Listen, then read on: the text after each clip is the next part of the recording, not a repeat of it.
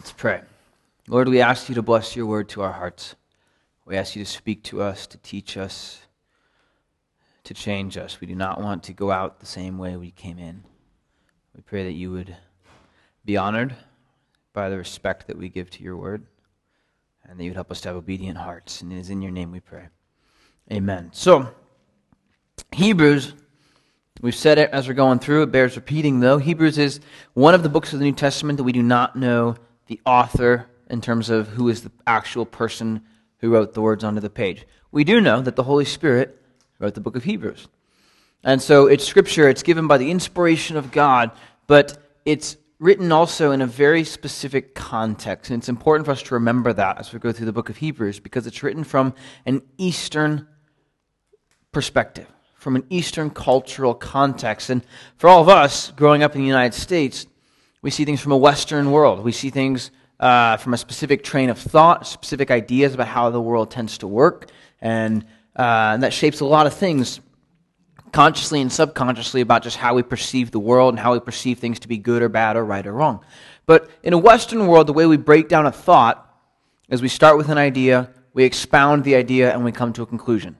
We like to move in a very linear fashion, and that is, frankly, great for trying to get a point across sometimes. But it's especially great in a Western context. And in an Eastern context, linear thought is just not important. It's just not really a consideration in trying to make a point because Eastern thought is much more about we have a central idea and we are going to attack that idea or support that idea from every angle imaginable. Okay, and so you can think of it, if it helps, like putting a tire on a car, right? If you have six bolts that you need to mount to get that tire securely onto the car, you're not going to put on the first bolt and then the second bolt and then the third bolt and then the fourth bolt. You're probably going to put on bolt one and then bolt four and then bolt two and then bolt five and then bolt three and then bolt six. And then you'll go back and tighten them up. Bolt one and then bolt four and then bolt two and then bolt five and then bolt three and then bolt six. And you're doing that because you have a central thing, a tire, that you want to get well balanced and securely mounted so that you can go somewhere with that vehicle.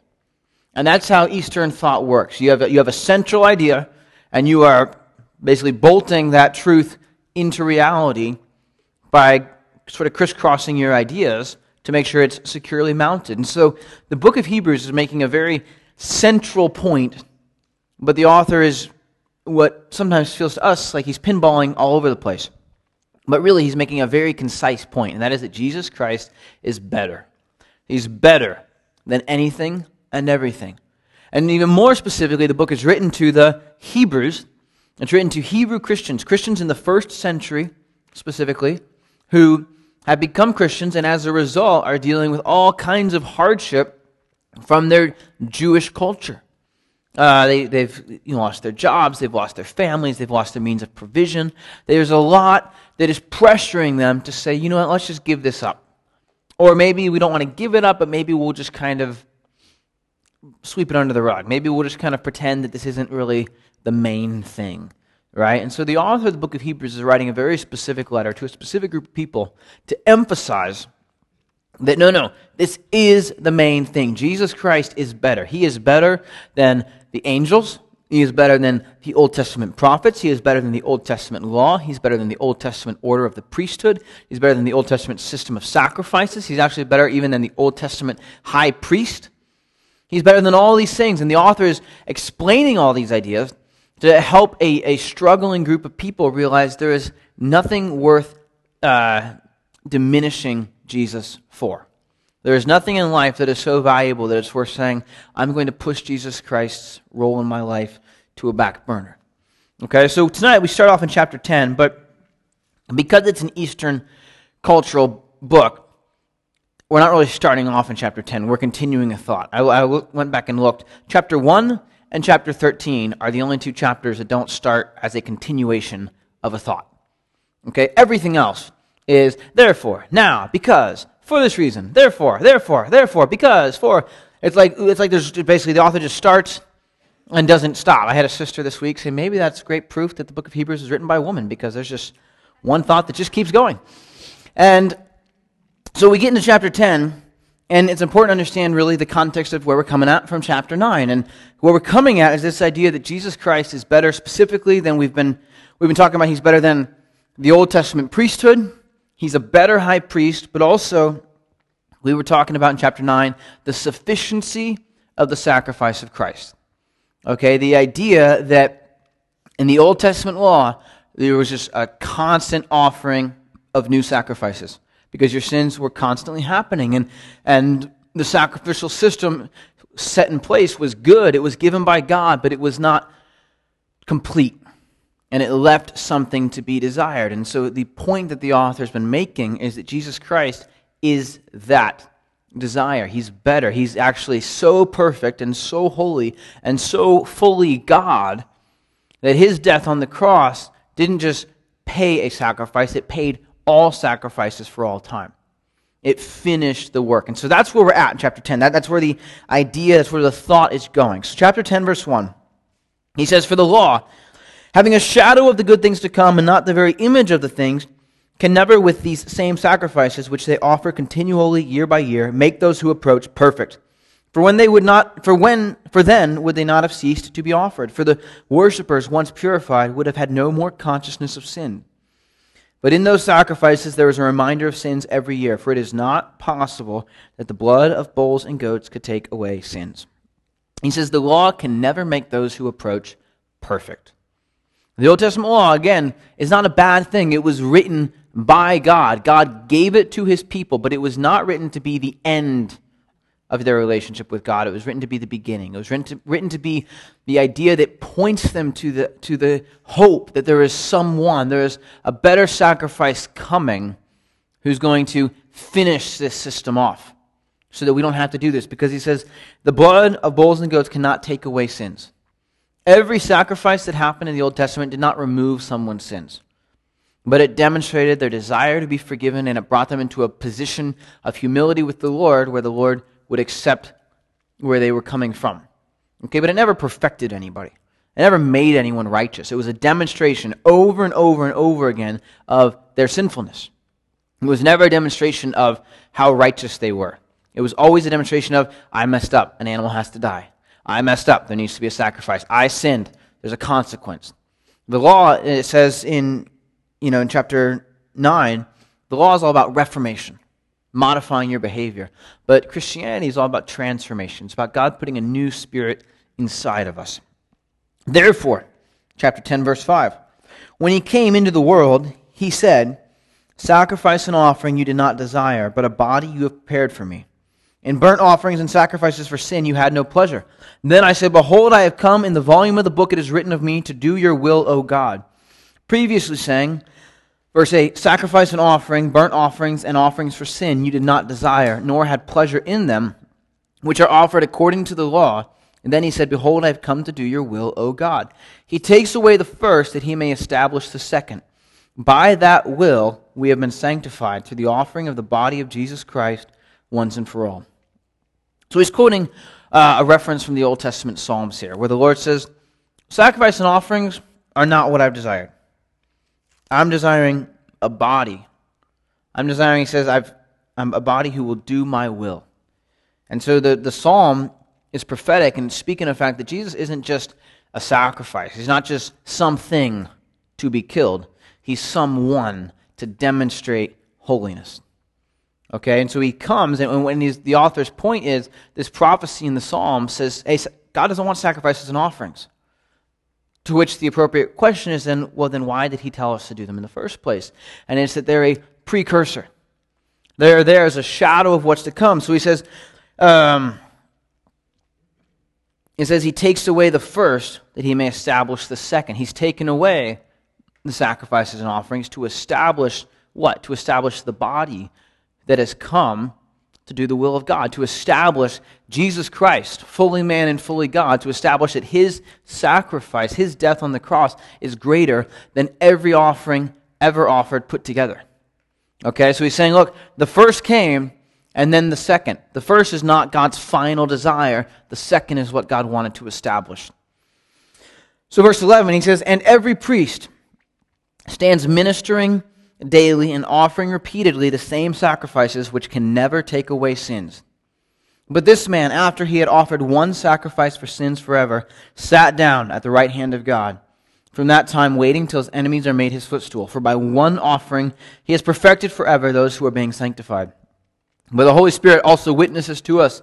For after he had said before, This is the covenant that I will make with them in after those days, says the Lord, I will put my laws into their hearts, and in their minds I will write them. Then he adds, Their sins and their lawless deeds I will remember no more. Now, where there is remission of sin, there is no longer an offering for sin. He's making a point. Okay, again, and, and some of these points he just reiterates over and over again. It's like you're tightening up the bolts on a tire, right? You go over it, and then what do you do? You go over it again, and you drive 100 miles, and what do you do? You go over it again. Because you want to make sure that that tire is on tight. You don't want it coming off on the interstate. You want to make sure that the truth of the reality that Jesus Christ is better is cemented in our minds and in our hearts.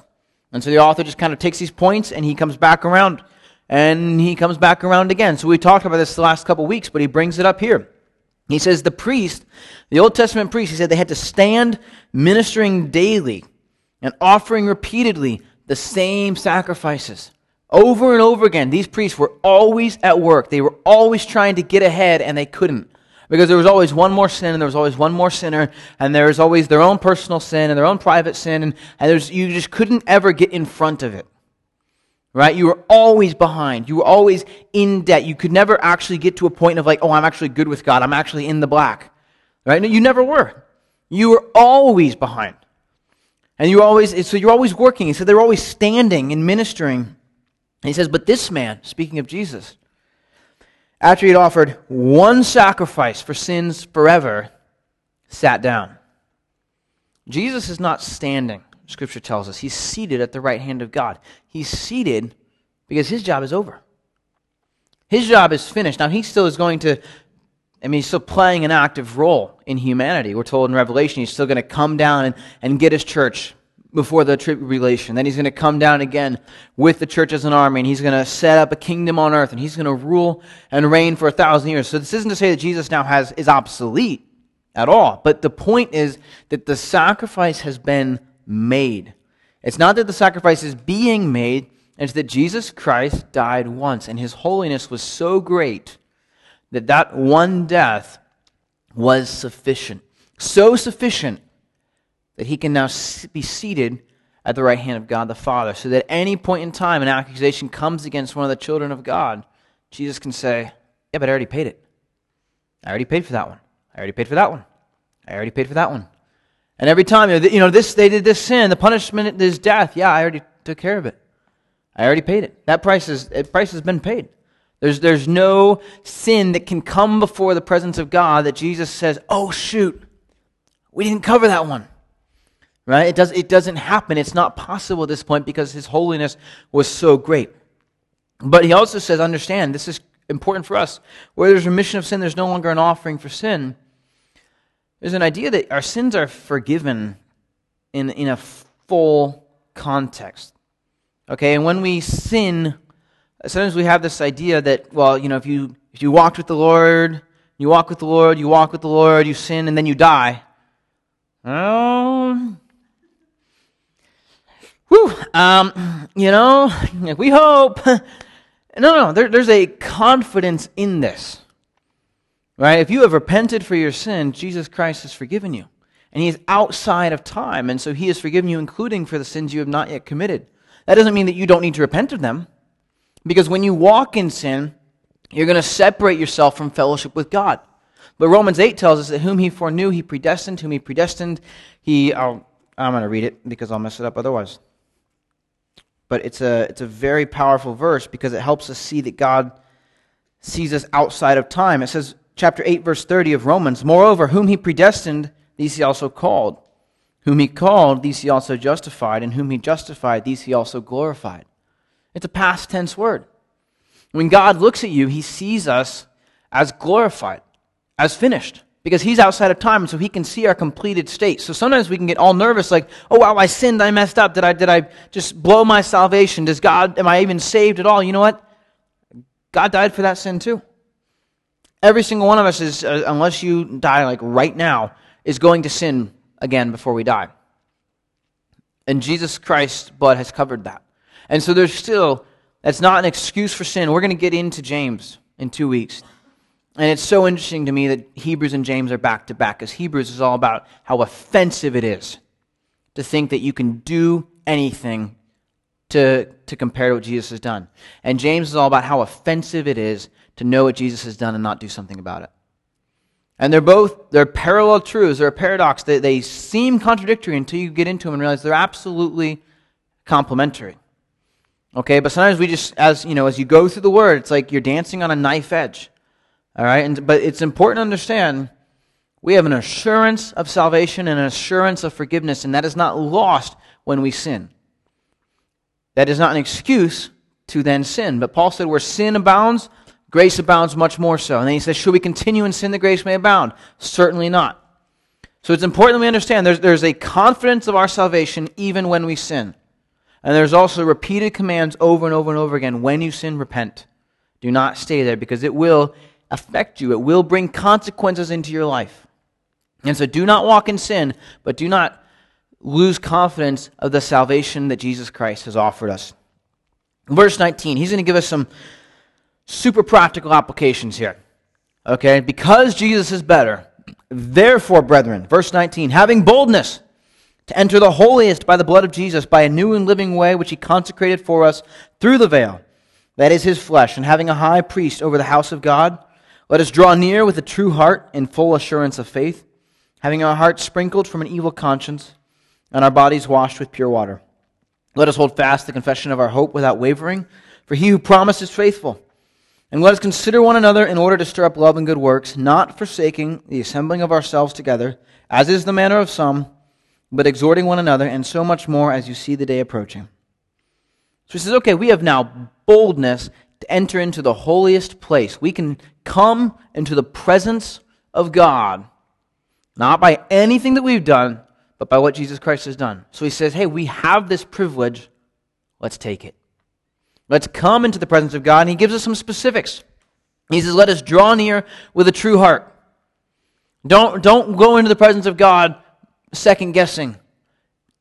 Are you, do you belong there? Because you don't, right? But Jesus Christ invited you in. If you go into the presence of God and you're like, well, you know, I really shouldn't be here and, and maybe I'm just not good enough, what you're doing in a sense is elevating yourself. You're saying, well, you know, my problems are greater than Jesus' sacrifice. And that's, that's pride. To refuse to go into the presence of God is to, is to insult what Jesus Christ did for you. So he says, You go into the presence of God with a true heart in full assurance of your faith. Verse 23, he says, Hold fast the confession of our hope. You hang on to the truth of who Jesus is. Don't hang on to your own strength. Hang on to the truth of who Jesus Christ is. And then verse 24, he says, And let us consider one another. You go into the presence of God. You go in boldly. You go in with confidence and you go in with other believers.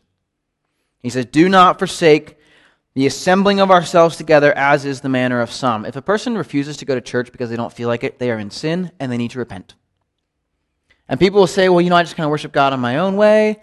And they have all these very nice excuses. And I've been hurt by church. And you know what? I really, I, I sympathize if you've been hurt by people within the church, but that is not an excuse for ignoring the Word of God.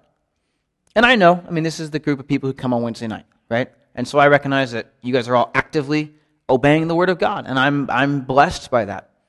But sometimes it's good for us just to step back and remember that when the Word of God speaks emphatically, it's for a reason. And sometimes it's, it's just good for us to remember because we all go through seasons of life. Sometimes it's a season where it's just easy to come to church routinely. And sometimes that season fades away. And all of a sudden, you know, the people you used to like hanging out with just aren't there anymore. And you find people who start to annoy you, or sometimes you move to a new city. And it's like, well, I don't know anybody there. You know, which, ironically enough, if you don't know anybody at church, the way to remedy that solution is to go to church, right? Like, that is sort of fixing the problem. If you don't feel like you know anybody at church, go to church more. That is actually how you fix that. But he says, do not forsake the assembling of ourselves together. And it's like, especially post COVID, okay? It's just kind of become a fashionable thing to do in Christianity where we stay home and I get the service online. And man, I just love this guy's teaching. And it's so good and it's walking in sin. It is not an excuse. The Word of God says, do not forsake the assembling of ourselves together.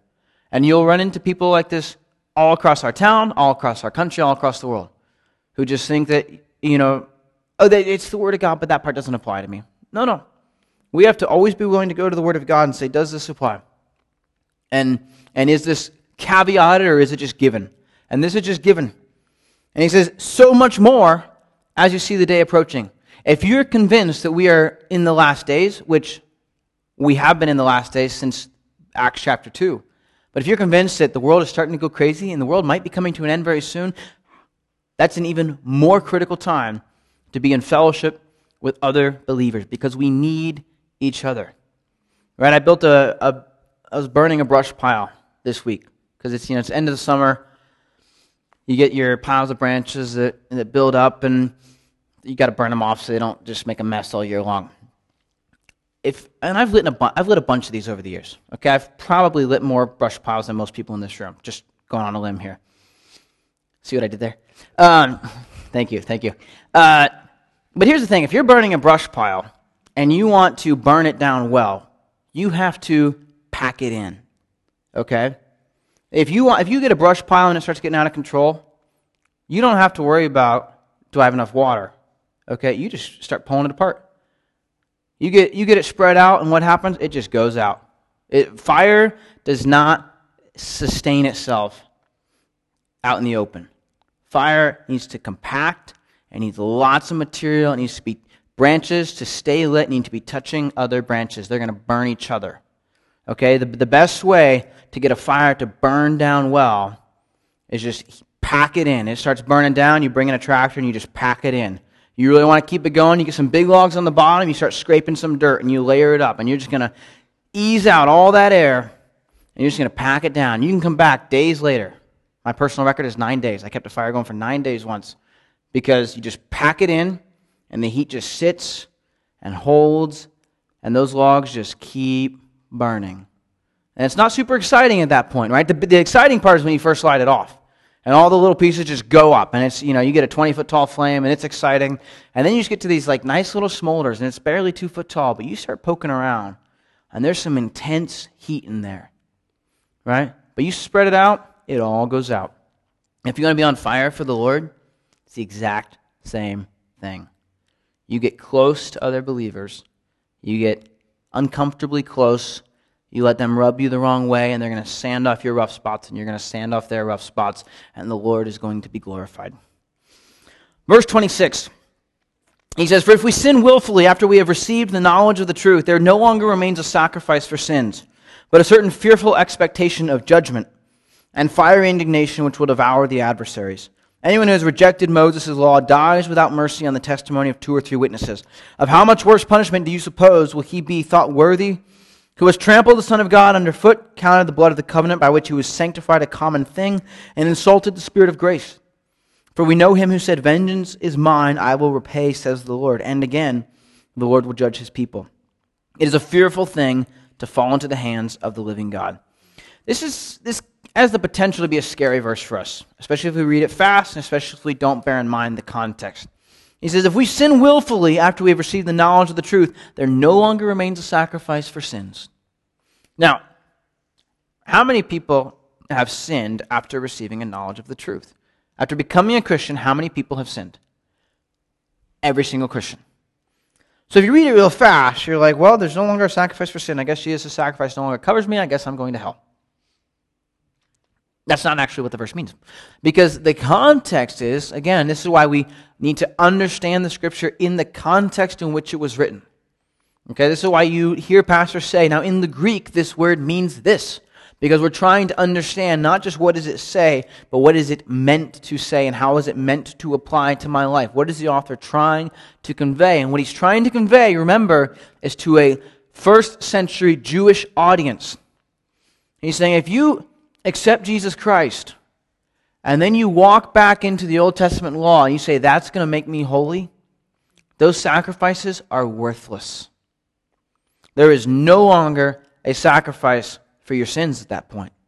If you say, I don't want Jesus anymore, He's too, it's too much hassle, and you go back to the Old Testament law, those sacrifices will do you nothing.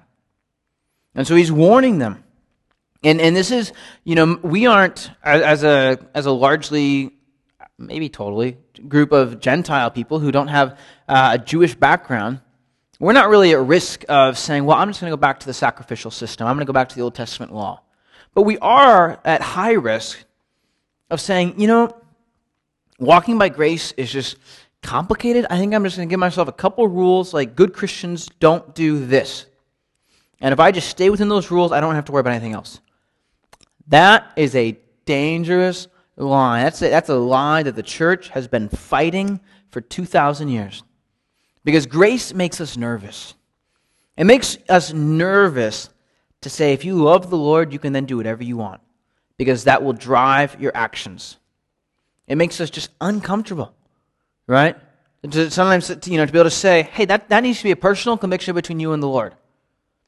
There are certain areas where that's, that's all we can say from the scripture. You need to ask the Lord about that. What does He want to look like in your life? And we say, well, that just makes me nervous because that means I'm going to have to actually go boldly into the throne of God. I'm going to have to go into the presence of the Lord and figure out what does the Lord want me to do in this situation with my life at this place and time. That's a little bit unsettling. So what do we like to do? We like to say, you know what? I think I'm just going to say Christians shouldn't do this, or Christians should always do this. Right? We just, just give me a rule and I'm good. But that's not what the Lord calls us to. And if he, if he is calling us to walk in fellowship with Him and we establish rules just to keep ourselves cozy, the author says that won't do you a thing. In fact, that's actually going to pull you out of fellowship with God. Right? That, that's going to remove you farther from the presence of God. And there's a very severe warning in here. Okay? And, and I don't want to overstate it or understate it. But there's a, a, a bit of a scary implication in here that if you go into works as your means of determining your righteousness, you are not a Christian. That's the implication that he's making here. If you say, I'm going to define my Christianity by making sure I just don't cross these lines and I'll be happy and good and safe and comfortable, you're not a Christian. You don't understand what Christianity means. Christianity is Jesus Christ died for my sins. He rose again from the dead, and thereby, thereby forgiving my sins, but also giving me a promise of life. He didn't just redeem me, He didn't just make me undead, He made me vibrantly alive. And so now, because of that, I'm going to walk in relationship with Him and seek His will and seek His pleasure and seek to know Him more intimately. And I want to have a two way relationship where He speaks to me and I walk in obedience. And I speak to him and he speaks back to me and I ask for his counsel and he gives it to me. That's Christianity. Christianity is honestly a freaky religion. Because there's a, there's a lot of what feel like loose ends that are really just you need to walk with God. And if we try and put ourselves in this position of, I don't want to walk with God because that just makes me nervous, and we're just going to put up these walls, the author says, that means you don't understand what Christianity is. Putting rules in place will never make you holy. Now, like I said, we're dancing on a knife edge here. We're going to get to the book of James, which is a super fun book. If you're ever not sure what to do in your walk as a Christian, just read the book of James because he's just going to tell you do this, do this, do this, do this, do this, do this, do this. And the books are not contradictory, but they're emphasizing different things. The authors of Hebrews are saying if you're trying to make yourself righteous, if you're saying, I'm going to earn God's approval by doing this, then you do not understand what God's approval is. God's approval is through Jesus Christ. But James, the author of the book of James, is making a complementary point and saying, if you say, I want to have this relationship with God, right, I'm not going to set up rules. Oh, no, I just want to have a relationship with God where it's Jesus and He tells me what to do and then I do whatever I want. He says, that also is a very clear demonstration that you have no idea what a relationship with God is about. And so they're emphasizing two complementary points because the church has always wrestled was swinging one way or the other. And we don't look at them and say, wow, they're exclusive. We look at them and say, wow, we embrace them both to the fullest extent. If you think that you can do one thing to add to the holiness that Jesus Christ has offered you, you are wrong. But if you think that you have the right to accept the salvation of Jesus Christ and then ignore his word, you are wrong. They're both true, right? But tonight, we wind up sticking with this side. A couple weeks, we'll be back. This is why you need to go through the whole Word of God, or else you will be an imbalanced Christian. So he goes on, verse 32 But you recall the former days in which, after you were illuminated, you endured a great struggle with sufferings. He's saying, Remember when you first got saved, and it was hard, but you were still pressing on because you believed that Jesus Christ was better. Verse 33 Partly while you were made a spectacle, both by reproaches and tribulations, and partly while you became companions of those who were so treated. For you had compassion on me in my chains, and joyfully accepted the plundering of your goods, knowing that you have a better and an enduring possession for yourselves in heaven. So he's saying, hey, just remember what you remember what it was like at the beginning. Right? When, when the bonfire lit off at first, we were all excited. That's great. The, it's the same fire. It's changed form a little bit. We've gone to big logs and, and, and thick embers. It's the same fire. The same match started it. Right? So that's, that's the point he's making. So, verse 35, we're going to read 35 down into chapter 11. Therefore, do not cast away your confidence, which has great reward. For you have need of endurance, so that after you have done the will of God, you may receive the promise. For yet a little while, and now he's quoting from the Old Testament here, and he who is coming will come and will not tarry. Now, the just shall live by faith. But if anyone draws back, my soul has no pleasure in him. But we are not of those who draw back to perdition, but of those who believe to the saving of the soul. Chapter 11. Now, faith is the substance of things hoped for, the evidence of things not seen, for by it the elders obtained a good testimony. By faith we understand that the worlds were framed by the word of God, so that the things which are seen were not made of things which are visible. So, verse 35, he says, Don't cast away your confidence. Remember when you first got saved, just the thrill and the excitement and how awesome Christianity was and how much fellowship you were enjoying with Jesus Christ. Don't lose that. But he's going to now transition away from talking about confidence and he's going to start talking about faithfulness. And it's an interesting thing. We're going to just kind of unpack it for the rest of the night. But what we often associate faith with is confidence. We often say, like, if, if I said, oh, that's a man of great faith, what do we usually think in our mind? Oh, that's a guy who just, like, no holds barred. He's just always confident that the Lord is going to do what the Lord said. But that's not actually what faith means, because Paul, uh, sorry, not Paul, whoever wrote this, he says, don't throw away your confidence. That's great. But what you need is endurance. He says, you need endurance so you can receive the promise. And the promise, he quotes from the book of Habakkuk, and he says, Now the just shall live by faith. This is the idea that's present throughout all the Old Testament that Paul uh, emphasizes very clearly in the book of Romans, and that is that even in the Old Testament, righteousness is not accomplished through the sacrifices. Righteousness is accomplished through faith. And the, Paul really goes back to the, to the time of Abraham and, and points out in the book of Genesis where we're told that Abraham is made righteous by his faith, not by keeping the law or by doing good works. The author says you need endurance to receive faith. And he associates the two together. And, and, and think about this. We oftentimes think about, oh, you know, he had great faith is almost the same as saying he had great confidence. But what if I said he was a faithful guy? It's the same word. Faithful just means full of faith. If I say he's a faithful guy, we don't associate that with confidence. We associate that with what? That guy just keeps going. And really, we're not, we're not talking about confidence at all. We're talking about endurance and a willingness to just take the next step. Right? And that's, that's a better way to understand faith as it's defined in the scripture. So he says, you need endurance in order to obtain the promise that the just shall live by faith. If you're going to be made just because you live by faith, you're going to need endurance to walk out that kind of faith. To be full of faith, to walk in endurance, to be faithful you don't need confidence, you need faith. Faith does not equal confidence. We're going to get to it a little further on. Faith equals obedience. Great faith is not great confidence. It sometimes can be. And it's, and it's a wonderful thing when it is. But great faith in the life of a Christian is great obedience. It does not have to do anything with how confident you are. Faith is not oh boy, I'm just super convinced we're going to win this one. Faith is, God said it. And I'm actually kind of freaking out right now because if God does not follow through on his word, I'm going to look like an idiot or I'm going to die. Okay? But I'm going to do it anyways. Right? Faith is just One step at a time. It's not trying to jump the canyon. It's just, God said it, I'm going to do it. And I may not be confident, but I trust the Lord enough to walk in it. And that's why he says in chapter 11, verse 1 faith is the substance of things hoped for. Faith is what sustains you, it's the substance. Faith is the meat. Faith is an act.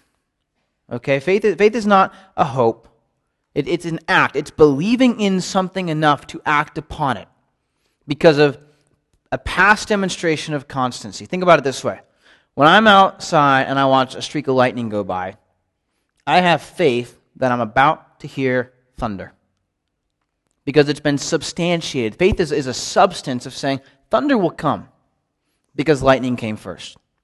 And we understand, oh, right? One thing comes and then another. Faith is this, a substance of things hoped for and the evidence of things not seen. The idea is God has given us his word and he has that has been fulfilled and he has given us his word that has not yet been fulfilled.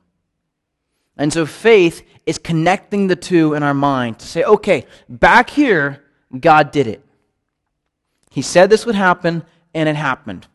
And so, because he has shown himself to be competent and to be powerful and to be true as God, I'm therefore going to make a act, I'm going to make a choice to believe that he's capable and going to do it the same way going forward.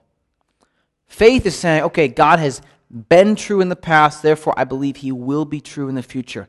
And I believe that deeply enough to walk in obedience. I may struggle to have confidence, but if I believe in the past goodness of God, I will still step forward into the present goodness of God. Okay, so that's where he's going with faith. And what he's going to do now is he's going to go through the Old Testament in a massive, you know, uh, overview form, which I'm always kind of a fan of, um, and give us these just quick, pinpoint ideas of various characters in the Old Testament and how they walked by faith and how the just lived by faith. And some of them some of them had confidence, some of them didn't, but that's not the point. The point is that these people walked in obedience to what God had commanded. So, chapter 11, verse 4. By faith, Abel offered to God a more excellent sacrifice than Cain, through which he obtained witness that he was righteous, God testifying of his gifts, and through it he being dead still speaks. By faith, Enoch was taken away, so that he did not see death, and was not found because God had taken him. For before he was taken, he had this testimony that he pleased God. But without faith, it is impossible to please him, for he who comes to God must believe that he is, and that he is a rewarder of those who diligently seek him. By faith, Noah, being divinely warned of things not yet seen, moved with godly fear, prepared an ark for the saving of his household, by which he condemned the world and became heir of the righteousness which is according to faith. So, each one of these men, Abel, Enoch, and Noah, they're all in the first 11 chapters of the book of Genesis, which incidentally means that the author of the book of Hebrews considered these men to be historical characters whose example we could learn from. So, that's worth bearing in mind. But the idea here is these men had a relationship with God, had a level of fellowship with God that drove their actions. Abel had fellowship with God to understand, I need to offer a sacrifice to God. And so he offered it. Cain, his brother, had an awareness, but for whatever reason, he offered sacrifice either half heartedly or incorrectly, and the Lord did not receive it. But Abel said, God wants me to sacrifice to him this way. I'm going to sacrifice to him this way. And God received his offering. Not because the offering made him holy, but it was a demonstration of his faith, of his obedience in what God wanted. Enoch we're told in Genesis, walked with God, and he was not, for God took him. He walked in fellowship with God that was so deep that God just said, you know what, let's go to heaven. You know, they went for a walk, and God said, we're closer to my house than yours. Let's just go home. Right? Enoch walked with God. Noah walked with God. The, uh, in the book of Genesis, there's an implication that it had never even rained up at that point in world history. There was like a water canopy that would water the earth, but wasn't necessarily rain. And God tells Noah, I'm going to send a flood that's going to destroy the entire earth. I want you to build a massive barge. Not a toy boat. I want you to build a massive ark. And Noah says, Sure. which is slightly odd, right? If you're trying to explain to your neighbors why you just cut down every tree in your backyard and why you're now working on a hundred year construction project, well, it's because God told me there's going to be this thing called rain. What's rain? Well, it's when water comes out of the sky. Why would water come out of the sky? God said it's going to happen. And all his neighbors say, That is the weirdest thing you have ever said, right? But Noah receives the word of God. It does not make sense. We don't know how many times during that hundred year period of building the ark Noah thought, I hope this works. But he obeyed God, and his faith, his obedience, wound up being his deliverance. Verse 8, we're going to now get the testimony of Abraham and Sarah. By faith, Abraham obeyed when he was called to go out to the place which he would receive as an inheritance. And he went out, not knowing where he was going. By faith, he dwelt in the land of promise, as in a foreign country, dwelling in tents with Isaac and Jacob, the heirs with him of the same promise. For he waited for the city which has foundations, whose builder and maker is God. And by faith, Sarah herself also received strength to conceive seed, and she bore a child when she was past the age, because she judged him faithful who had promised. Therefore, from one man, and him as good as dead, Gotta love that. We're born as many as the stars of the sky in multitude, innumerable as the sand which is by the seashore. Notice a couple things here. So, the faith of Abraham and Sarah. They believed God. We're told that Abraham specifically believed God and it was accounted him for righteousness. But notice a couple things here. Notice, first of all, the grace of God in retelling their story. If you read the book of Genesis and then you read this passage here, you think, wow, the Lord was really gracious with the details there, right? Because the Lord gives Abraham a promise. Abraham believes it. But then he's got to wait 25 years for that promise to be fulfilled. And along the way, there's this kind of sticky situation with this other lady who winds up bearing a child. No big deal there. That's just the beginning of the entire Islamic world as we know it today. Um, you know, just like this quiet little, like, it wasn't totally a sin. It was just not trusting God. And Sarah, God says, You're going to have a son. And Sarah actually laughs. Like, like that is stupid. Like she she derides God's word, which is a pretty big deal. And God says, Why did you laugh? She says, I did not laugh. She tells a bold faced lie to God, and God says, You know what? As crazy as this is, you believe me just enough to accept this. And so she receives a child. The birth of, of the nation of Israel comes through Abraham and Sarah's faith. Their faith was not rooted in confidence. Their faith was obedience, and their faith was only as good as the object of their faith. If you're going to believe in something, your faith will only be as good as the thing you believe in. Right? If I believe with full confidence that I can cross I 65 in the dark wearing black and not have any problems, it doesn't matter how firmly I believe it. It's not going to happen, right? Because there's these things called semis. They move really fast down that road, and I will go flying through the air and I will die. Even if I'm, I'm like super convinced, right? Now, if you put me in an ambulance and say, we're going to drive across 65, and they turn the lights, and I say, this thing is not going to work, and the ambulance flicks on the lights, and all traffic stops, and they go across, it doesn't matter how much confidence I had in it. It matters what is the quality of the thing I have faith in, right? And so Abraham and Sarah, their faith was not in their confidence, but the God that they were willing to obey was a competent God. Our faith is only as good as what we put it in. Verse 13 These all died in faith not having received the promises, but having seen them afar off, were assured of them, embraced them, and confessed that they were strangers and pilgrims on the earth. For those who say such things declare plainly that they seek a homeland, and truly, if they had called to mind that country from which they had come out, they would have had opportunity to return. But now they desire a better, that is, a heavenly country. Therefore, God is not ashamed to be called their God, for he has prepared a city for them. He's making an idea here. Faith is believing the word of God, so when you act in faith, you're demonstrating that you believe that God has a better plan than you do. What these people are doing, what they're demonstrating by their action, is they believe there is something better than just make yourself happy on this earth right now. They're believing that there's a better life coming. And faith is the demonstration of that because faith, like he said in verse 1, is the substance of things hoped for. I hope for a better world than this one. Right? I hope for a better future than what this current world offers me. And f- my faith is walking in obedience as the demonstration of that hope. Verse 17 By faith, Abraham, when he was tested, offered up Isaac, and he who had received the promises offered up his only begotten son, of whom it was said, In Isaac your seed shall be called, concluding that God was able to raise him up even from the dead, from which he also received him in a figurative sense. By faith, Isaac blessed Jacob and Esau concerning things to come. By faith, Jacob, when he was dying, blessed each of the sons of Joseph and worshiped, leaning on the top of his staff. By faith, Joseph, when he was dying, made mention of the departure of, children, of the children of Israel and gave instructions concerning his bones. So again, it's the same idea over and over again. We're, we're just emphasizing it. Faith is based in God's goodness. It's based in God's trustworthiness, and it's based in seeing those things be demonstrated. And incidentally, that's why our testimony as believers is important. That's why it's important for us to not forsake the assembling of ourselves together, because we need to be able to come together and say, you know what? Let me encourage you. You're scared right now to step out in faith and walk in obedience, but you know what? I had a similar situation once. And I walked in obedience and I was terrified, and God showed up. And He demonstrated that He is competent.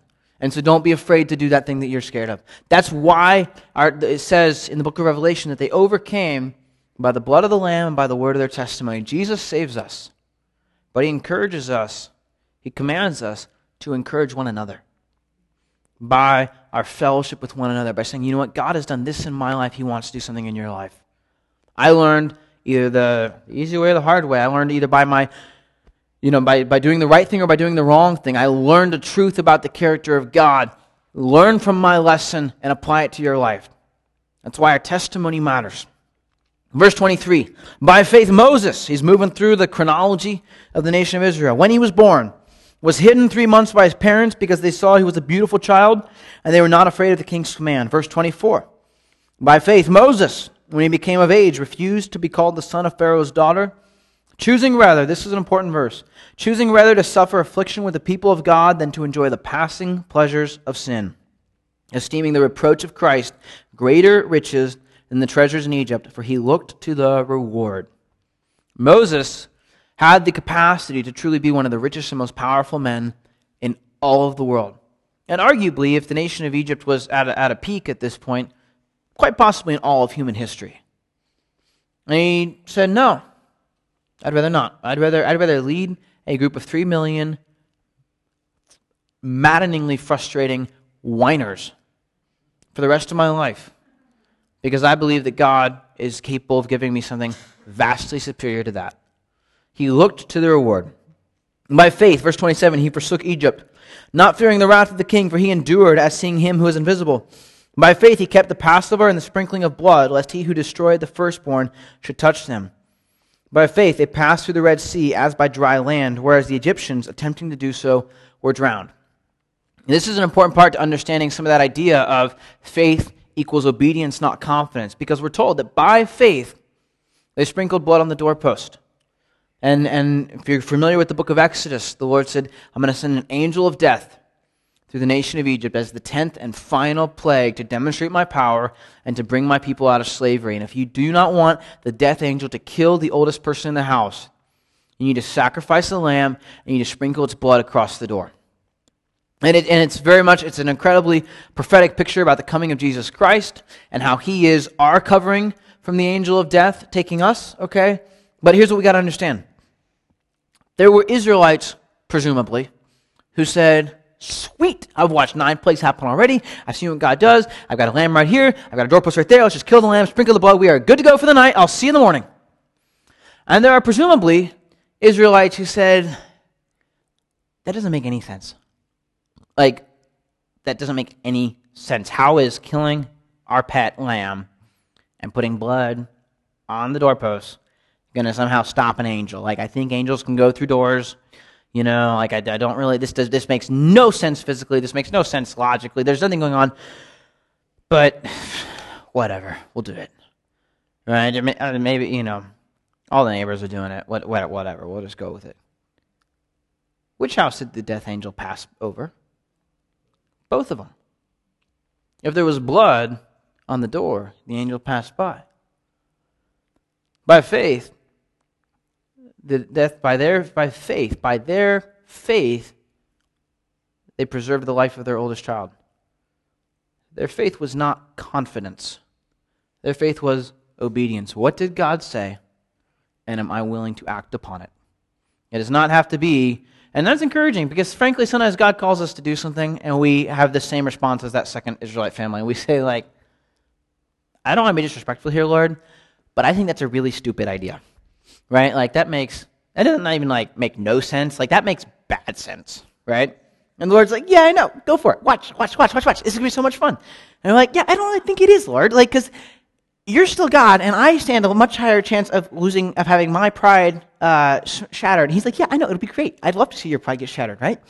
Uh, but he wants to do something. And, and we can wrestle with that, but if we step out in obedience, we are walking in faith. Faith does not equal confidence, faith equals obedience. And so he goes on.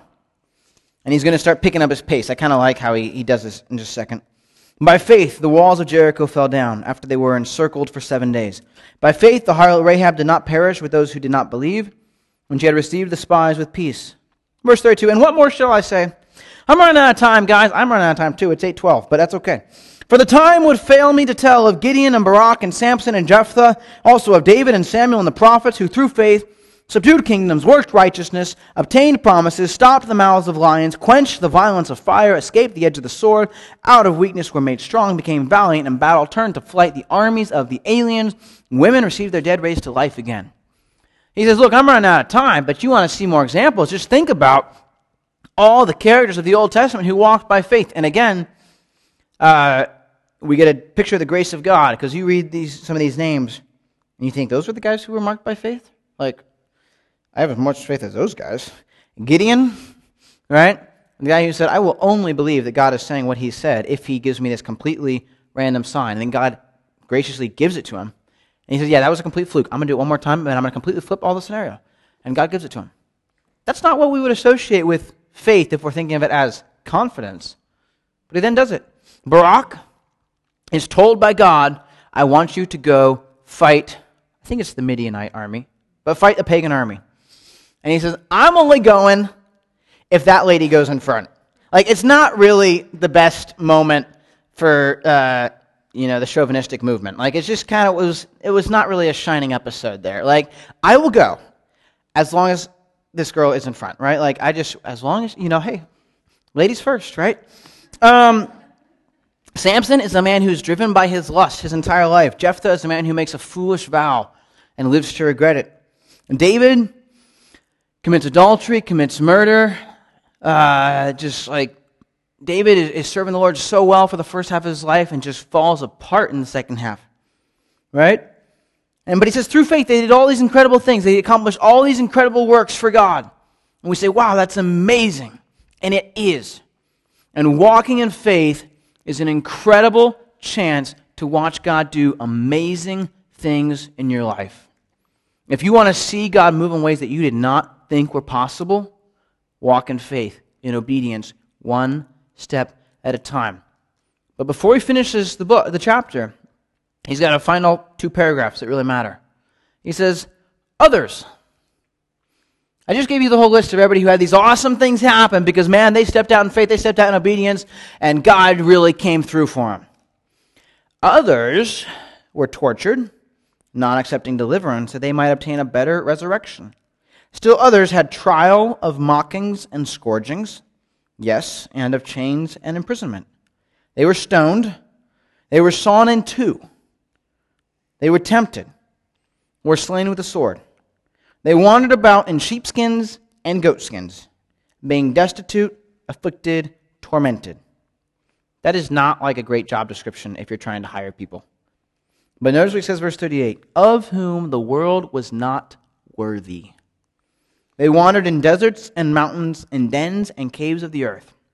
And this is an important paragraph. This is really critical for us to understand because sometimes there's a, there's a teaching that goes around the church that if you just obey the Lord hard enough, everything will fall into place. And sometimes it's, it's a truth. Sometimes you walk with the Lord, you walk in obedience to the Lord, and just like everything falls in line right? I mean, there are pastors who walk with the Lord, who are faithfully teaching the Word of God, and they, you know, they've got an amazing family, they've got amazing health, their church is just exploding faster than they can build new buildings, and it's just exciting to watch. And they're holding true to the Word of God. They're just, people are growing and getting discipled and coming to Jesus Christ, and it's just an amazing work of God that's happening in their lives. And there are other people with no less obedience, who just endure struggles for their entire earthly life.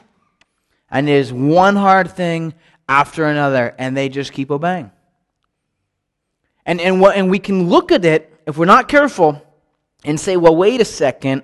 Obviously, this person here has to have more faith than this person, because if you were walking in faith, God would be, you know, like there'd be a sign somewhere that God was rewarding your efforts. And the author says, no, no, no. These people, the world doesn't even deserve them. The world doesn't deserve to be graced with the presence of the faithfully oppressed, right? And so sometimes that's important because serving the Lord, the point he's been making all through chapter 11, but really through chapters 10 and chapters 9 and 8, is that the idea of Christianity is that we are looking to something ahead. We are looking to something greater. And the Lord does promise us specific blessings here on earth. Okay, there's the blessing of we get to have fellowship with Christ right now. We get to have uh, encounters with His Holy Spirit. We get the Word of God here. We get to actually experience the gifts of the Holy Spirit, which are gifts He gives us while we're on earth as a demonstration of His power. Those things will not always be here. We're told in, in 1 Corinthians that, you know, someday hope is going to be gone. We won't need hope anymore. It'll, it'll just be completed. Someday marriage will be gone. It's a great thing here. The Lord sees it as, as, a, as a wonderful gift to people. But it's going to be gone someday because there's going to be something better coming along. So there are things, there are good things that happen here on earth. Okay, but understand that the definition of a successful Christian life is never measured by what happens here on earth.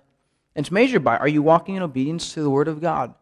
And so the author makes a very clear point, and we just need to hang on to that point through life as trials come.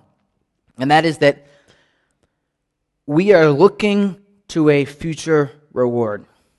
And we can get hung up sometimes I'm, I'm serving the Lord and I expect Him to show up for me. And He will show up for you. But God is not in a hurry.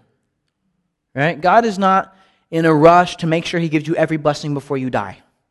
Because He has all eternity to bless you and to show you things and, and to just pour out His goodness. And so He is in no rush. And so if life is hard, and I know for many of us it can be, and it is, and it's just a, a constant, day by day, can I put one foot in front of the other? You know what that is called? That's called faith. That's called great faith. The author says the world was not worthy of those people. And so, verse 39, he says, And all these, having obtained a good testimony through faith, did not receive the promise. They did not get their reward on earth. God having provided something better for us, that they should not be made perfect apart from us. Some people do not get their reward on earth. Some people get a part of it on earth. Some people, you know, Jesus said, if you're doing your works to be seen by men, you got all of it on earth. And you're not getting any of that in heaven. Some people, it's like a 50 50 split. And it's not, that's a stupid way to say it because the blessings of heaven will be much greater. It's like a, you know, uh, one in a 10,000 split. I don't even know. It's stupid, whatever. Some people don't get the blessings on earth. The Lord's just, He's saving them up. And they're, they're growing interest. You know, it's compound interest. So the blessings of the Lord are coming. But they're not here yet. And so, for all of us, we look to the idea that understanding Jesus Christ is better should drive us.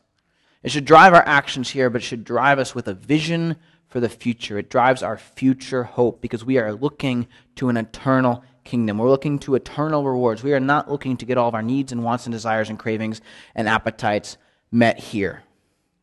We are looking to walk in fellowship with Jesus Christ and experience the thrill and the privilege and the challenge and the blessing of faithfully walking in obedience step by step. And that is a blessed life right there. So, Lord, we thank you for your word and the power that's in it. We pray that it would go deep into our hearts and that we would be impacted and affected by it. God, we want to be people of faith, people of great obedience. We want to take what you tell us and act upon it because you have shown yourself to be true. Your word has held, your word has remained steadfast, your word has never failed. And so, God, we want to continue to trust in it. To continue to trust that you are a good God, you are a faithful God, you are a loving and merciful and just God. And so we pray that we would walk in, in fellowship and in relationship with you, that we would know Jesus Christ more, that we would come boldly to the throne of grace. Lord, we ask these things. We ask for all the, the fullness of your power here on earth because we want to walk in victory, but we're asking that you would just go before us, guide us, and lead us. And it's in the name of Jesus Christ, our King, that we pray. Amen.